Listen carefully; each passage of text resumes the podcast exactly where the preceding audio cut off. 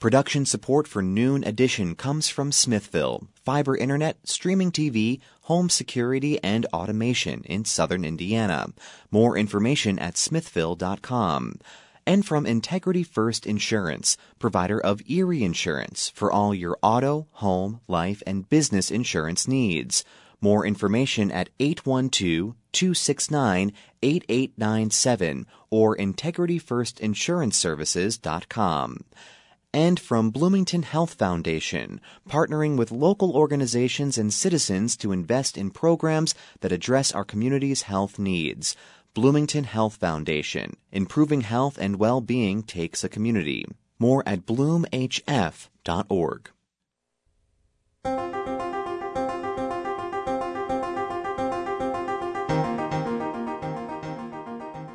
Welcome to Noon Edition on WFIU.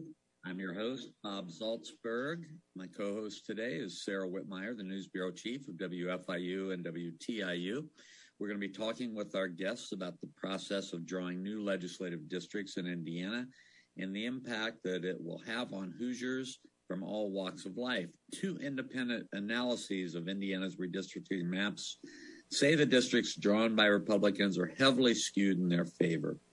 These evaluations also say that the new state house, mm-hmm. senate, and congressional maps will create very few competitive districts. And we're going to be talking with our guests about that today. And our guests are Ted Boehm, who is former Associate Justice of the Indiana Supreme Court, Noelle Snyder, Communications and Advocacy Coordinator at Women for Change Indiana, and Laura Wilson, Assistant Professor of Political Science at the University of Indianapolis. If you have questions or comments, you can send them to us, news at indianapublicmedia.org. You can also follow us on Twitter at Noon Edition. We did a show about redistricting before the lines were drawn, and now we're kind of going to evaluate uh, how the Republicans did during this session. But first, I want to start with uh, some history because um, Justice Boehm, uh, so you were the lead counsel in 1986 in a Supreme Court case that centered on gerrymandering in the 1981 Indiana map, so 40 years ago. Can you talk about that case? What what was that case all about, and did it establish any precedent or, or any law going forward? Well, we did establish a precedent, uh, but to end the story before it begins, the Supreme Court in uh, two years ago reversed that precedent. Um, but I'll, I'll, try and give you the background. Uh, Frank O'Bannon at that time was the leader of the Democratic minority in the Indiana Senate. and he and other legislative leaders approached me about challenging the 1980 redistricting that was the first time that a computerized uh, redistricting plan had been developed by professionals outside the legislature. Uh, and um, uh, the effect of it was, of course, to create a Republican plan drawn by the legislature that was in place at that time. And it uh, clearly created a virtually unreversible Republican majority for the rest of the decade of the 1980s. As it turned out, by 1989, the election did, in fact, turn around that uh, uh, redistricting because it wasn't as good a redistricting as is currently in place. But to get back to the 1980s story, uh, we filed that lawsuit in 1982 as soon as the maps had become effective um, for the 1982 election. It came to trial in the Indiana court in 1984. That's a three-judge court. It's an unusual procedure where there's a court from the Federal Court of Appeals in Chicago and two district judges who sat on the case. And in 1984, they rendered their decision, which held that the maps drawn by the 1982 General Assembly were unconstitutional. Uh, That case then went directly to the U.S. Supreme Court, which is an unusual procedure, but there's no procedure to go to an intermediate appellate court. You go directly to the U.S. Supreme Court in redistricting cases. So in 1984, we had uh, an argument on that case, and ultimately the decision came down in 1986. Six of the nine U.S. Supreme Court justices agreed with us that a challenge to gerrymandering was a matter the federal courts could entertain and could determine to be unconstitutional. Three justices dissented on that point. Um, the rest of the case is too different, a uh, little more detailed than you want at this point. But time went on. Uh, that was the first and only case to hold in the district court that the redistricting was unconstitutional until we get to much more recent times where several federal district courts had said the same thing. Leading up to the 19, uh, uh, I'm sorry, to the 2018 decision in the U.S. Supreme Court that held that the Supreme Courts cannot entertain such a complaint, that it's outside the realm of the federal judiciary to review it, uh, which reversed the original decision that we had obtained in 1986. Um, is That's a pretty brief encapsulation. That's actually, that's a great encapsulation of what's occurred. But if I could follow up and say, so with the decision um, in 2018, where where do we stand now about redistricting? So is it just in the hands of the general or the legislatures of all the states with no real opportunity for um, redress? Basically, yes. The answer is states like Indiana, which don't have any way for the voters to put a matter on the ballot, even if the legislature doesn't want it um, so-called voter initiative plans, which exist in several states, mostly in the western United States, um, have been used to put more neutral uh, plans in place for drawing the districts. Notable examples are California and Arizona, uh, where they have reasonable redistricting plans. And other states around the country are trying from time to time. But we can't do that in Indiana because there's no voter initiative. You can't put a matter on the legislative uh, agenda, and you can't enact a law by voter initiative without legislative approval. The result is in Indiana, we're out to lunch. So just how far out to lunch are we? Laura Wilson? Yeah, Laura Wilson. Completely. Completely? Okay. I want to ask our... The only thing we can do is wait for a change in the election to get a more reasonable legislature on this point, which will take, in my judgment, at least a decade. The uh, analyses that I referred to in the open it seemed to show that things are pretty well locked up for the Republicans. Laura Wilson, Noelle Snyder, could you comment uh, on that? Yeah, well, I agree with a lot of the assessments that the way the district lines are drawn certainly advantage Republicans, and that's entirely to be expected. We're one of 30 states Um, that draws, their state legislature draws their own state legislative lines, and we're we're one of 31 where their state legislature draws their congressional districts. Of course, they will do it to some sort of advantage. Um, but the the larger question, uh, the thing that I think I get really excited about with regards to districting is that it is both retrospective and with some sort of speculation, some some prospective. So these district lines are drawn with the assumptions of what we know have changed. Assumption is probably the wrong word here, but what we know has changed in the last 10 years. We can see where populations have moved, where they've shifted, who's occupying spaces and how it's different. And so we draw those lines based on that. But what we don't know what our state legislatures don't know, what probably most fortune tellers really don't know if they're being honest with their occupation is that we don't know how those are going to change in the future. And that these are the district lines that not just will be in existence for us in the upcoming congressional midterms in 2022 and then the subsequent presidential and on the local elections but but they will last us for the next 10 years. What i find to be fascinating is trying to assess the strategy and that we know that yes based on what's going on right now and based on what the population looks like right now these will certainly advantage Republicans, which I believe is to be expected given the circumstances of drawing them. But how much they will advantage them, how how things will change.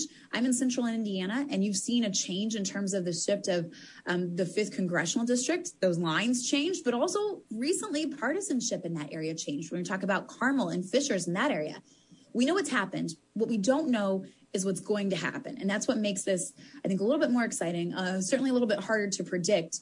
Um, but also part of the game in districting is is not it's based on what happened, yes, but it's going to impact what happens in the future as well. Well, Snyder, uh, Women for Change funded uh, Christopher Warshaw's analysis of the Indiana House map and congressional map, and, and Professor Warshaw is with George Washington University. His analysis says that uh, the maps show Republicans will likely hold nearly 70% of the seats, if if not more. Why did you? First of all, why did you fund the study? And then, you know, what did the what does the the study show us? Yeah, so we funded this study because we think it's so important for the public to become more knowledgeable on this. Um, we don't want to keep this information away from people. They should know how our state has trended in the past and why they should care about this. This is that has been one of the main focuses of um, getting our information out, explaining to all of our supporters and just the general public why this is so important. Um, and Dr. Wilson, like you just said, this is affecting everybody for the next 10 years. And that's one of the scary parts of that. So that's why it was important to Women for Change. Um, and so from Dr. Warshaw's analysis in his original report, he looked at the past 50 years of data from our maps and how Indiana was. And so it's interesting looking at the efficiency gap. So the efficiency gap is a standard for measuring partisan redistricting. And for the past 50 years, for the Indiana State House, it has been Republican leaning for four of those. And for the Indiana State House, it has been Republican leaning for two of those with neutral efficiency gap in the other times. But uh, just to be clear, though, it, is not always just Republicans that do this. You know, it, it can be Democrats as well. It just happens to be this year um, in this redistricting process that it is. Okay. Sara? So, Ted, I was hoping you could chime in a bit, sort of following up from that. Um, how is it that one party really becomes in control of the redistricting process? Well, it's very simple. They have to have a majority of both houses of the state legislature. There were periods in the 80s and 70s when the, the two parties were in more or less equal balance.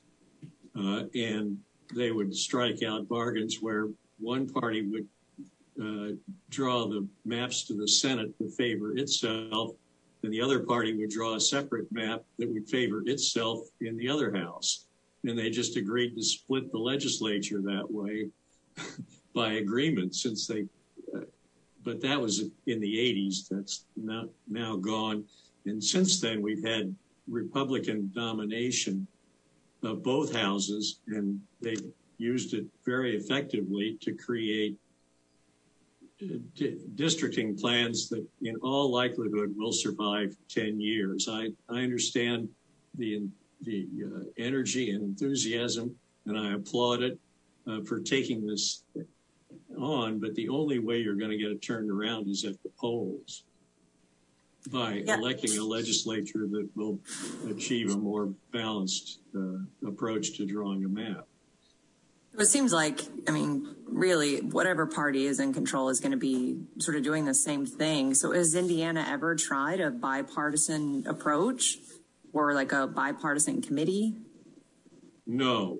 There was a commission appointed uh, by the legislature, uh, of which I was a member, in in 2015 to study this, and it came in with a report recommending that we adopt a bipartisan plan along the lines of what California and Arizona have adopted.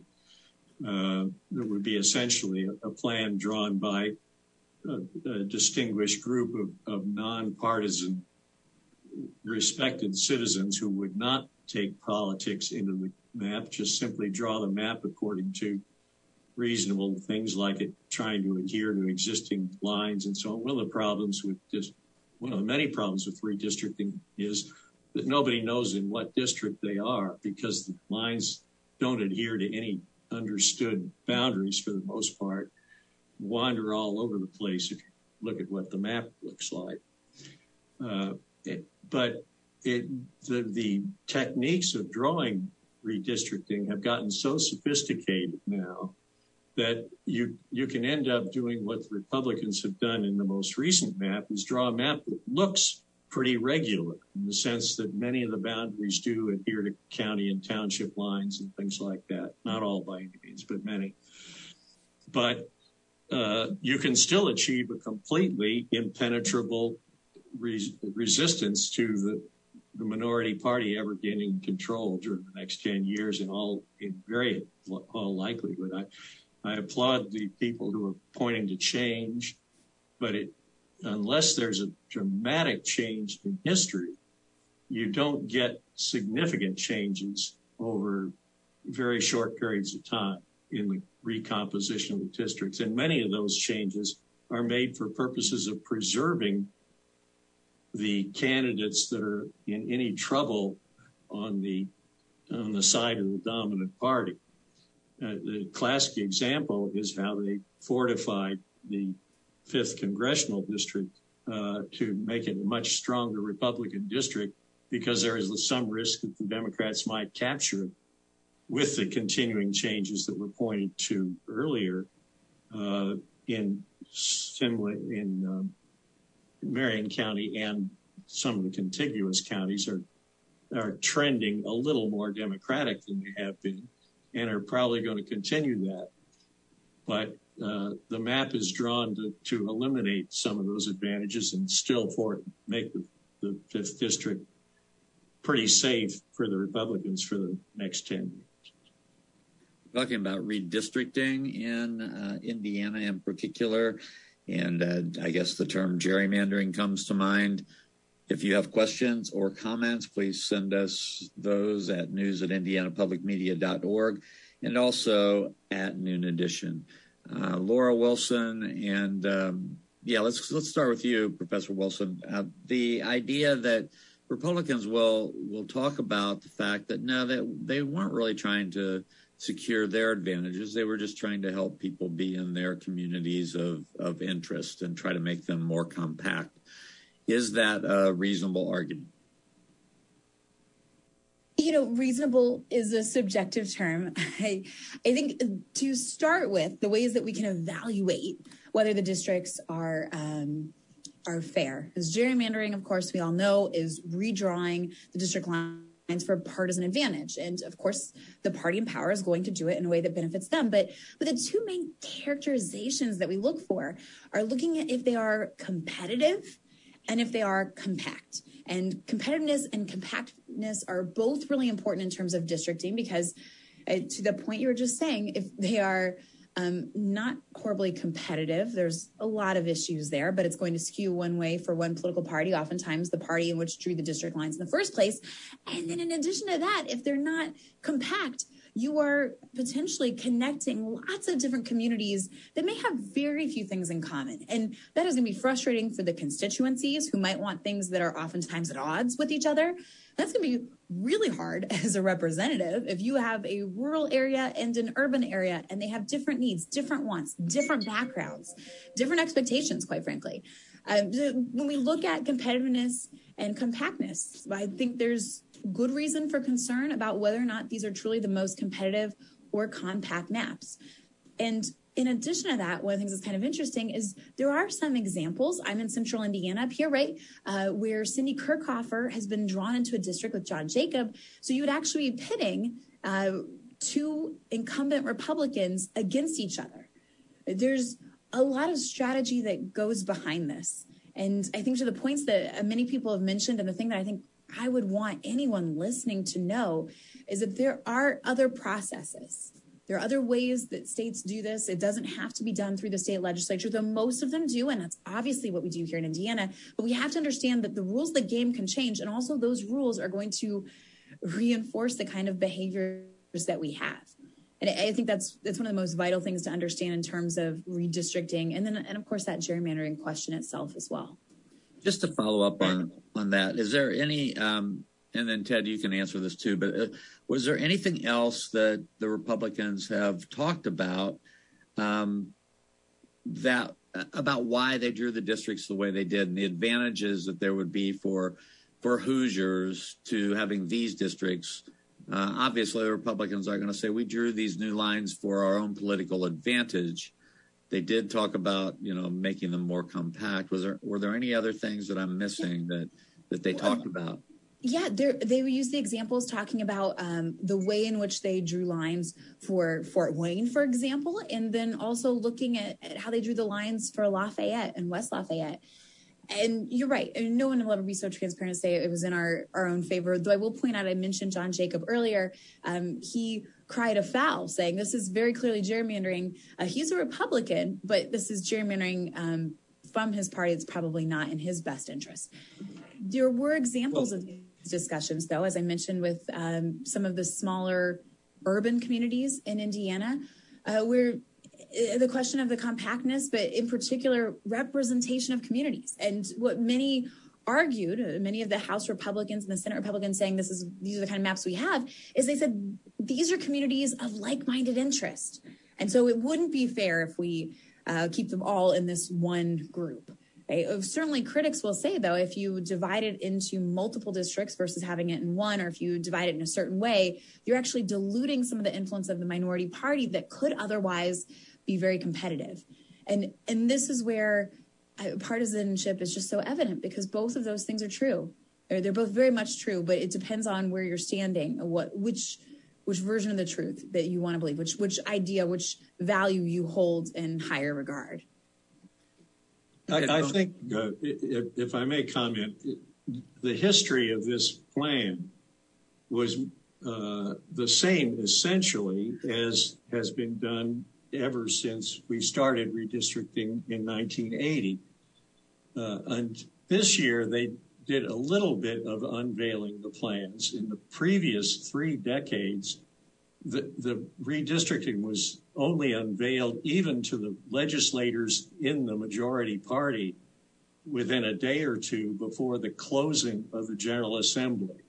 So they go through an entire uh, General Assembly session without talking about redistricting at all. On day two or three before the session is going to close, the plan is revealed. It's passed through on a series of expedited processes, and it becomes law. Nobody has a chance to review it. Nobody makes any significant changes in it. And the plan was actually developed by outside experts, and that's what happened again this year there's been no mention of the fact that if it was really a plan designed to achieve compactness or correctness or any of these other things that people tend to talk about as, legitimate objectives, why did they have to hire a Republican uh, consulting firm to spend a couple of hundred thousand dollars to develop this plan?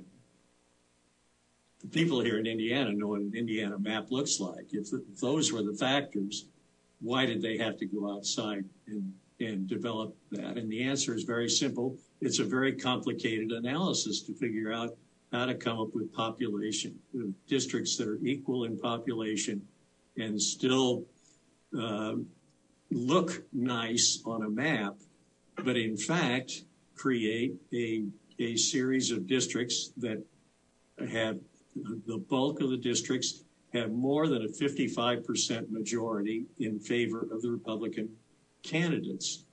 And 50, a 55-45 split in a district virtually assures that that district will go to the party of the 55% or greater percentage. in this case, most of them are over 60%. Talk about how the maps look nice. You can't just see the, um, inequities by looking at the map. Every time we do a show on redistricting, I have to think back to Indiana's congressional district four of a few years ago, um, a couple decades ago, that started up north of Lafayette and ended south of Bedford and went around Bloomington. It was a crazy looking map that had, you know, Bedford and Purdue University in it, but not Indiana University in it. And those maps, apparently, from what I've heard and other guests have said, were not as uh, partisanly drawn as what we're getting now. So you can't. Well, just... the, the, computers are more sophisticated today. It's just, it's really almost that simple. The, analysis is much more sophisticated than it was certainly in the 1980s when we were dealing with drawing maps with, a pen and pencil. Uh, and the Republicans, for the first time, came up with a computerized map that uh, did indeed create an effective gerrymander. But they every year the technology of redistricting is getting better because the computers have more capacity and more ability to draw lines that look nice, create nice, clean, apparent lines, but in fact are just as gerrymandered as the predecessors. Noelle Snyder, there are some groups that may have uh, been um, lost, even lost more power in this, and some of them are are minority groups and underrepresented groups as it is now. Can you can you talk to us about what the um, analyses that you've seen say about that issue? Yeah, absolutely. Um, a big focus of what we've been looking at has been with our um, with the demographic data growing in Indiana and the United States in general. So we are rich in diversity, but we don't see that diversity in the general assembly. So when it comes to the maps that are being drawn, they the representation that the districts are going to get are not going to actually represent their people and they should be representing their constituents you know um, so that's been hard to see because we don't want them to lose faith in the voting system. And that goes with everybody. And then with women, there, you know, we have more than 50% women in our state. So we have 50, it's about 50.8%, but we don't have a lot of women voted in office. And, you know, that can be from numerous things, but if they're not going to be voted in because they're being placed in these districts that um, that don't take them seriously or you know they're not respected then they're not going to have a chance so just a lot of what we've been looking at is our hoosiers in our state are losing faith in the process right now and who is going to be representing them. Um, indiana has never elected a female governor has only sent a handful of women to the u.s congress. So when our maps are being redrawn and it's being redrawn to support only one party or one type of um, candidate that's underrepresenting women in their needs. So when it comes to the legislative session, they are not able to rely on their representatives to ensure that um, bills are passed that are going to help them in the future, whether that be with their health or with economic stability. Um, so that has been very disappointing to see, and we feel like that is pushing women and um, people of color further back than it already is right now. I want to follow up on that before I turn it over to Sara because I know Sara has a, a question. But uh, can you point to some uh, particular lines that have been drawn or some particular areas of the state where you believe that um, diversity has really taken or the, or the interests of minority Hoosiers has really been affected? Yeah. So I guess I'll go in kind of what we were just saying before with District 4, but with the districts that are reaching, not necessarily in particular, but from the districts that are reaching all the way up north to then down to below um, Marion County, like you said earlier, that that doesn't feel like it's representing them well at all because how can one district touch five other ones and still have the same population when you're looking at um, constituents up by Chicago that are a very different demographic than, you know, say the ones by Marion County right now. They have different goals, they have different means of living, um, and they have different jobs, you know. So that that's just one example of how um, with the districts that are stretching from all the way up north to the bottom that I can pull right now. I have more of the numbers just in general of Indiana's growth um, with the different with the different ethnic changes in numbers, but but yeah. Noelle, just a, a follow up to that. Can you just talk about some of the priorities of the legislature? I know obviously the legislature here has done a lot with abortion in the past few years.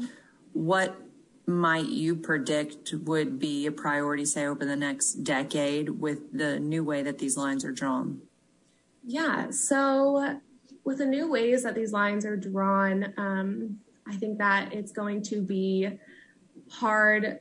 It will be hard to have representatives that um, that women and um, minorities feel like are representing them. So when it comes to um, legislation with women's health and consent bills or economic stability, um, while those are all matters that are nonpartisan, those or should be nonpartisan, those passing and getting farther along um, might take a step back because the representation in Indiana is not actually equaling their constituents right now. If that clears that up for you. All right, we're talking about redistricting on Noon Edition today. And if you have a question or comment, please send them to us at news at indianapublicmedia.org and at Noon Edition. Uh, Dr. Wilson, you have talked about a little bit about how we don't really know what these districts will look like in 10 years. I mean, I, I do know demographic change comes a little bit slowly, although there have been some awfully booming areas in our state in in recent years. I mean, how how realistic is it that the political viewpoints of um, let's say a, a, legislative district. Congressional districts are certainly much larger, but a legislative legislative di- district could change in the time of uh, you know before the next elections. It's inevitable to some degree changes now in terms of the likelihood there will be changes in terms of, of demographic shifts but i also want to couch that with the expectation of we wouldn't know what those are. And I'm not saying everything that's red is going to be blue and everything that's blue is going to be red, of course. So that said, if we talk about um, the impact of the governorship, Eric Holcomb has been very heavy on workforce and economic development. And you have seen during his administrations and, and prior to that, even different places, different pockets of Indiana benefit from uh, new industries coming into place. This brings a new skill level of worker, this attracts people to the area. And likewise, the longer term challenge, and I am an optimistic person by heart, but we have to be realistic to the longer challenge of our of our, our state, our communities, which is that there are a lot of people leaving. There's a brain drain that a lot of people are leaving not just the city centers, but they are leaving the state entirely to go elsewhere. Those demographic shifts are going to be impactful too. I, I think what um, I say excites me because I, I get excited to see what can happen. I I think there's the inevitability of of change does not mean the inevitability of progress. And Um, these are lines that are going to impact behavior, certainly, and they've been impacted by behavior. But when we look at all of these potential changes in terms of demographics, in terms of the economy, in terms of who will be there, how they will vote, what they will think of, the one thing that does seem very evident, and I'll say the research bears this out, is that when we have less competitive districts. So I'm talking about the district lines that are drawn. Um, they are seen as being safe, which would categorize usually in the scholarship as being 55% or more in favor of one party. When we have a lot of these safe districts, they're not very competitive. You still have competition, but it's not in the general election. This is where I can say, regardless of what changes, this this will probably be true um, still with regardless of gen- demographic shifts. But when you have these not competitive districts, they're competitive in the primary which is going to attract more extreme candidates, for lack of a better word. So more ideologically to the left or to the right. And we know through the research and the literature that this leads to an increased polarization. Uh, this is something that we've seen nationwide, but I think also really important to point out here because though there will be some demographic shifts, though uh, companies will leave and come and go, and people will move around. Uh, we know that while you have these districts and many of them that are seen as not being competitive, they're seen as being very safe. They're going to lead into some of that polarization and a lot of the friction we have right now. We're talking primarily in terms of the impact for elections, but certainly in terms of of policy. Noelle explained it very nicely earlier that that's going to come out. Polarization is going to come out, and that makes it so much harder to compromise. It makes um, increase in terms of legislative gridlock, and and that's one of those really real impacts beyond just who gets elected. It's how they serve. It's what they do in office. That's one of the real impacts that we will see bear out, uh, regardless of all the other things that we say we can't entirely prognosticate. I want to ask Could you. I, uh, go oh, ahead. I was going to ask as a follow up, and, and then I'll give both of you an opportunity to answer this. But we did have a, a caller sent in um, a note, uh, a listener sent in a note about this very point about the competitiveness of the districts and said, how do we prevent voters from being disenfranchised? I, I assume that would be in the general elections because, as you said, the primaries still might be very competitive. So, Dr. Wilson first, and then and then Ted Boehm. Absolutely. So, I would make the same assumption as you that they're probably talking about the general election, but it's hard if you if either way if your party is the majority party right, you're probably going to win regardless. Why bother vote? And likewise if your party is in the minority you're probably going to lose regardless. Why bother voting? It depresses voter turnout. I think it quite frankly depresses voters sometimes. And that is a real challenge. Now system wise we could we could do a big overhaul. I think Ted has, spoken very eloquently about what that would look like, why we haven't necessarily pursued it. But there are states that use nonpartisan commissions. There are states that use um, extensive and sophisticated cartography where they they generate map after map after map to make them as competitive as possible. So you're looking at a 50-50 district. And the ideal in that, the reason why that's so beneficial for democracy as a whole is that it means you're going to have to have good candidates right? You um, you're gonna have to put up your best, right? It means that voters are gonna have to be engaged. They're gonna have to pay attention. It means that campaigns are gonna really have to focus on having a strong campaign of having good voter turnout. It's what makes democracy work because democracy necessitates participation.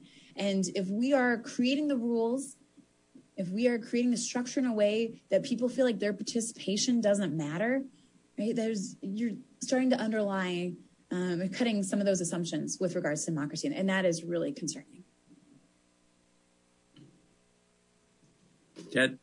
Uh, well, to amplify a little bit the point about the, the, the lack of competitive districts, that's, that's, a very important point that people sometimes miss. And the, the, the effect of a gerrymander is to create most of the districts, and by that I mean more than 90 percent, typically 95 or so percent of all the districts are composed of very clear majorities for one party or another. That means the primary of each of those two primary uh, those two parties is the only meaningful event. In the case of the majority districts in the Indiana maps today, the Republican primary is the only significant event. But there are many districts which are even more highly concentrated of Democrats, where the, majority party, the, Democratic primary is the only significant event. And all other events in the course of the election are irrelevant. Certainly the general election becomes irrelevant.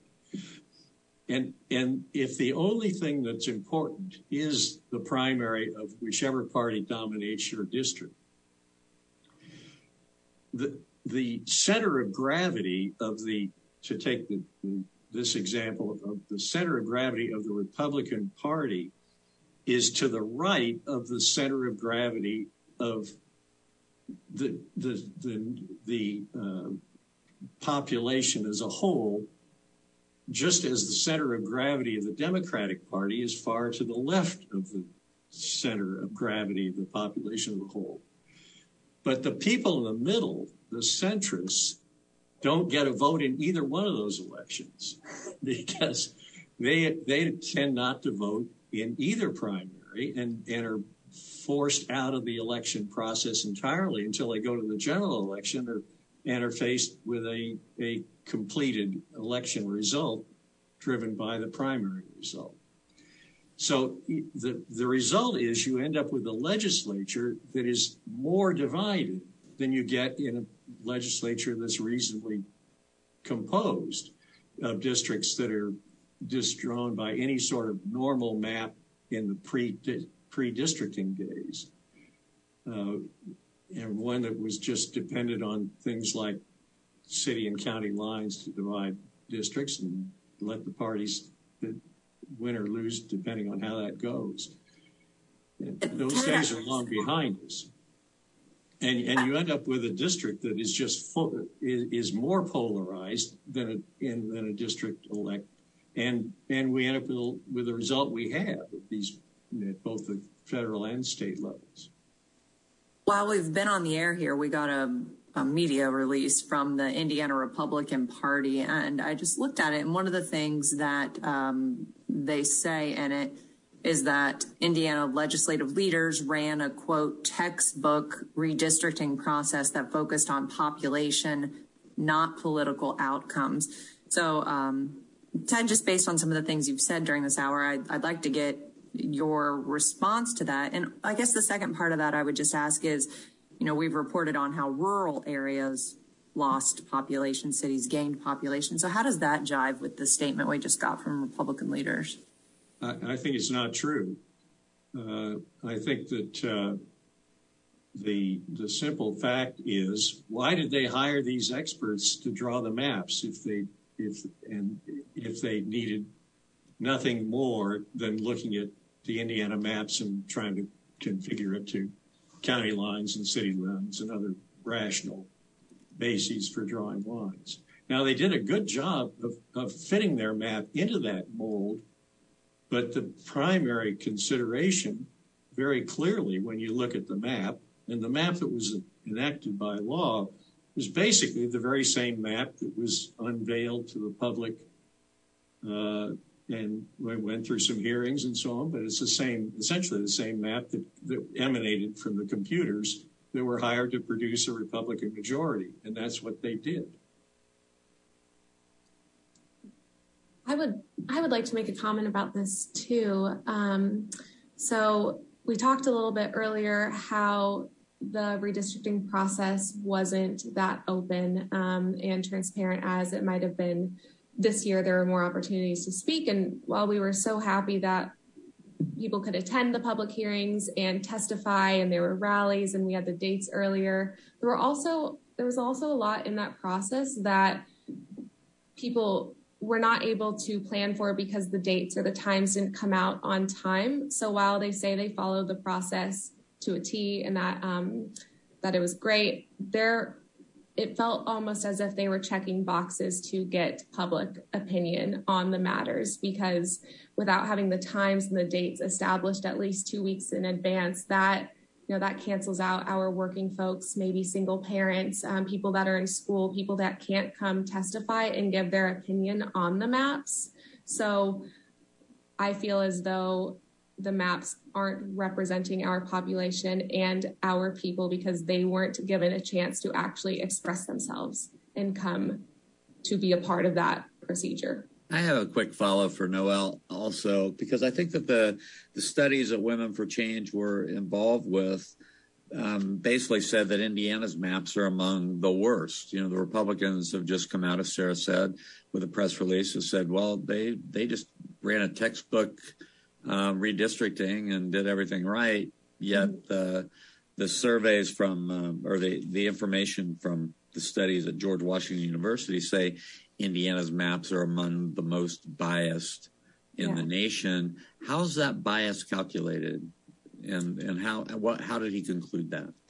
Yeah, so Dr. Um, Christopher Warshaw produced the study, and we worked very close with him throughout it. And so he did the study based on the past 50 years.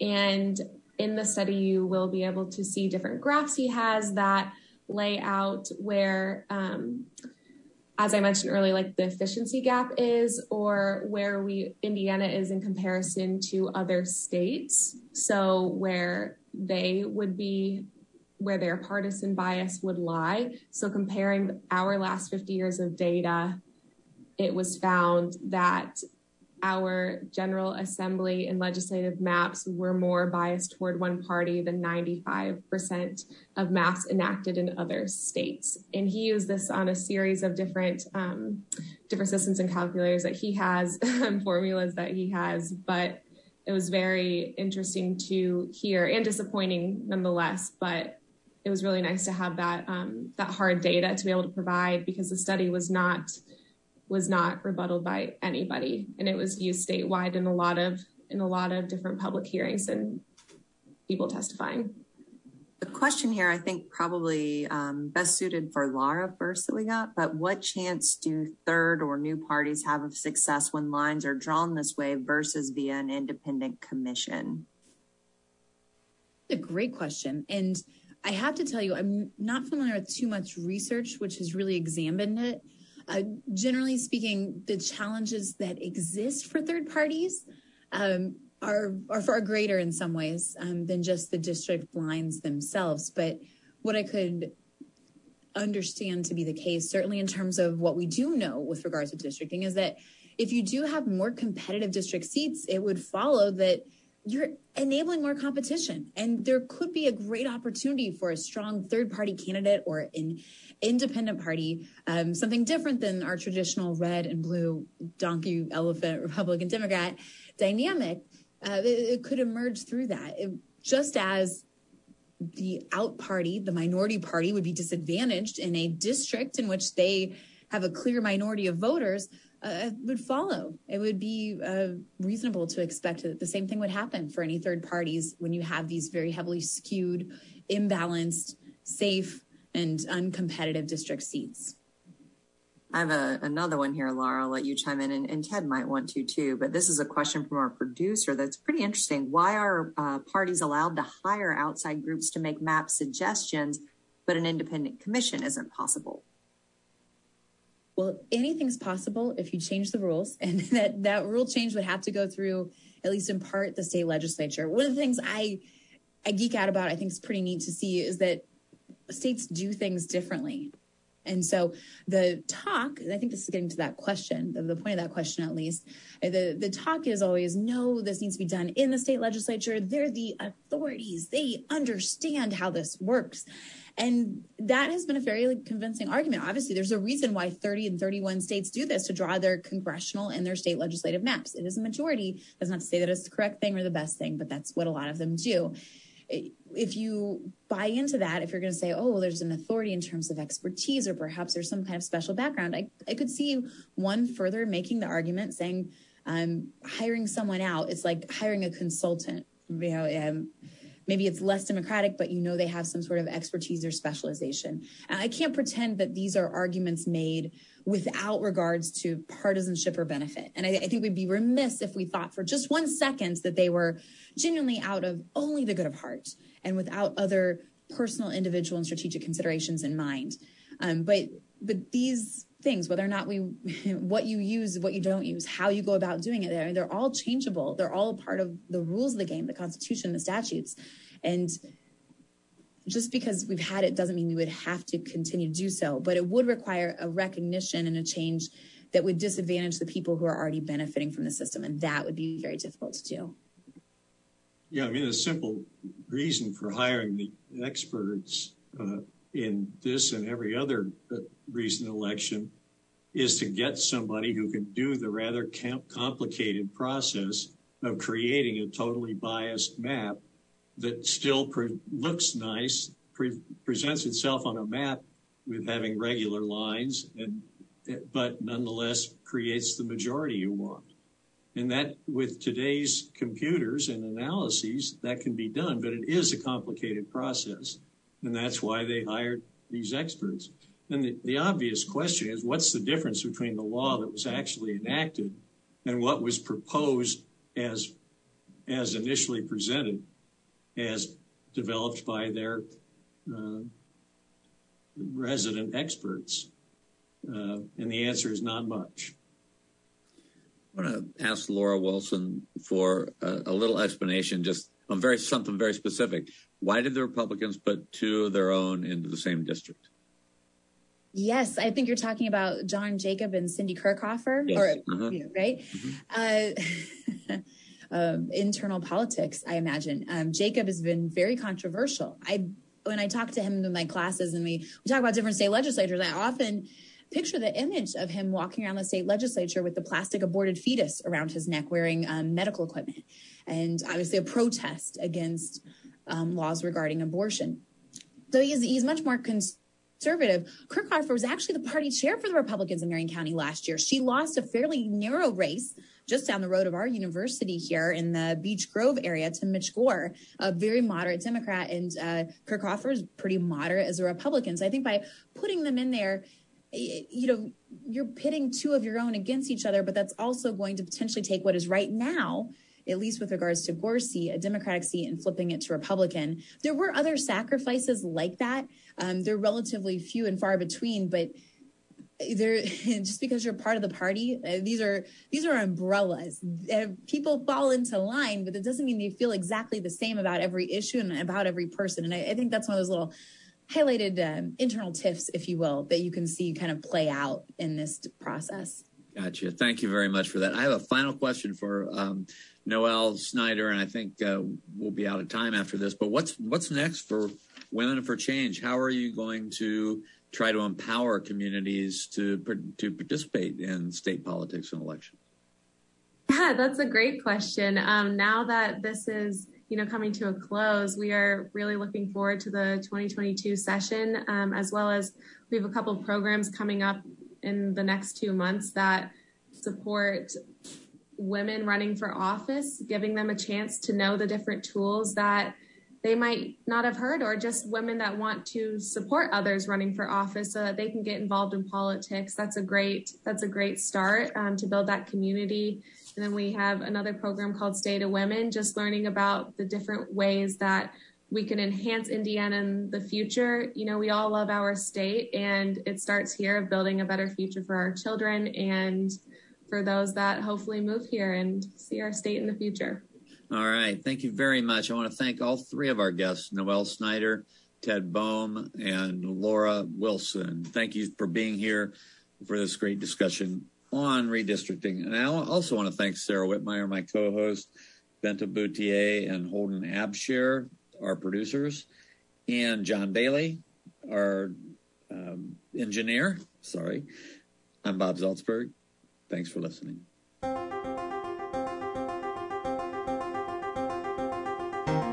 Production support for Noon Edition comes from Smithville, fiber internet, streaming TV, home security, and automation in southern Indiana. More information at smithville.com. And from Integrity First Insurance, provider of Erie Insurance for all your auto, home, life, and business insurance needs. More information at 812 269 8897 or integrityfirstinsuranceservices.com and from Bloomington Health Foundation, partnering with local organizations and citizens to invest in programs that address our community's health needs. Bloomington Health Foundation, improving health and well being takes a community. More at bloomhf.org.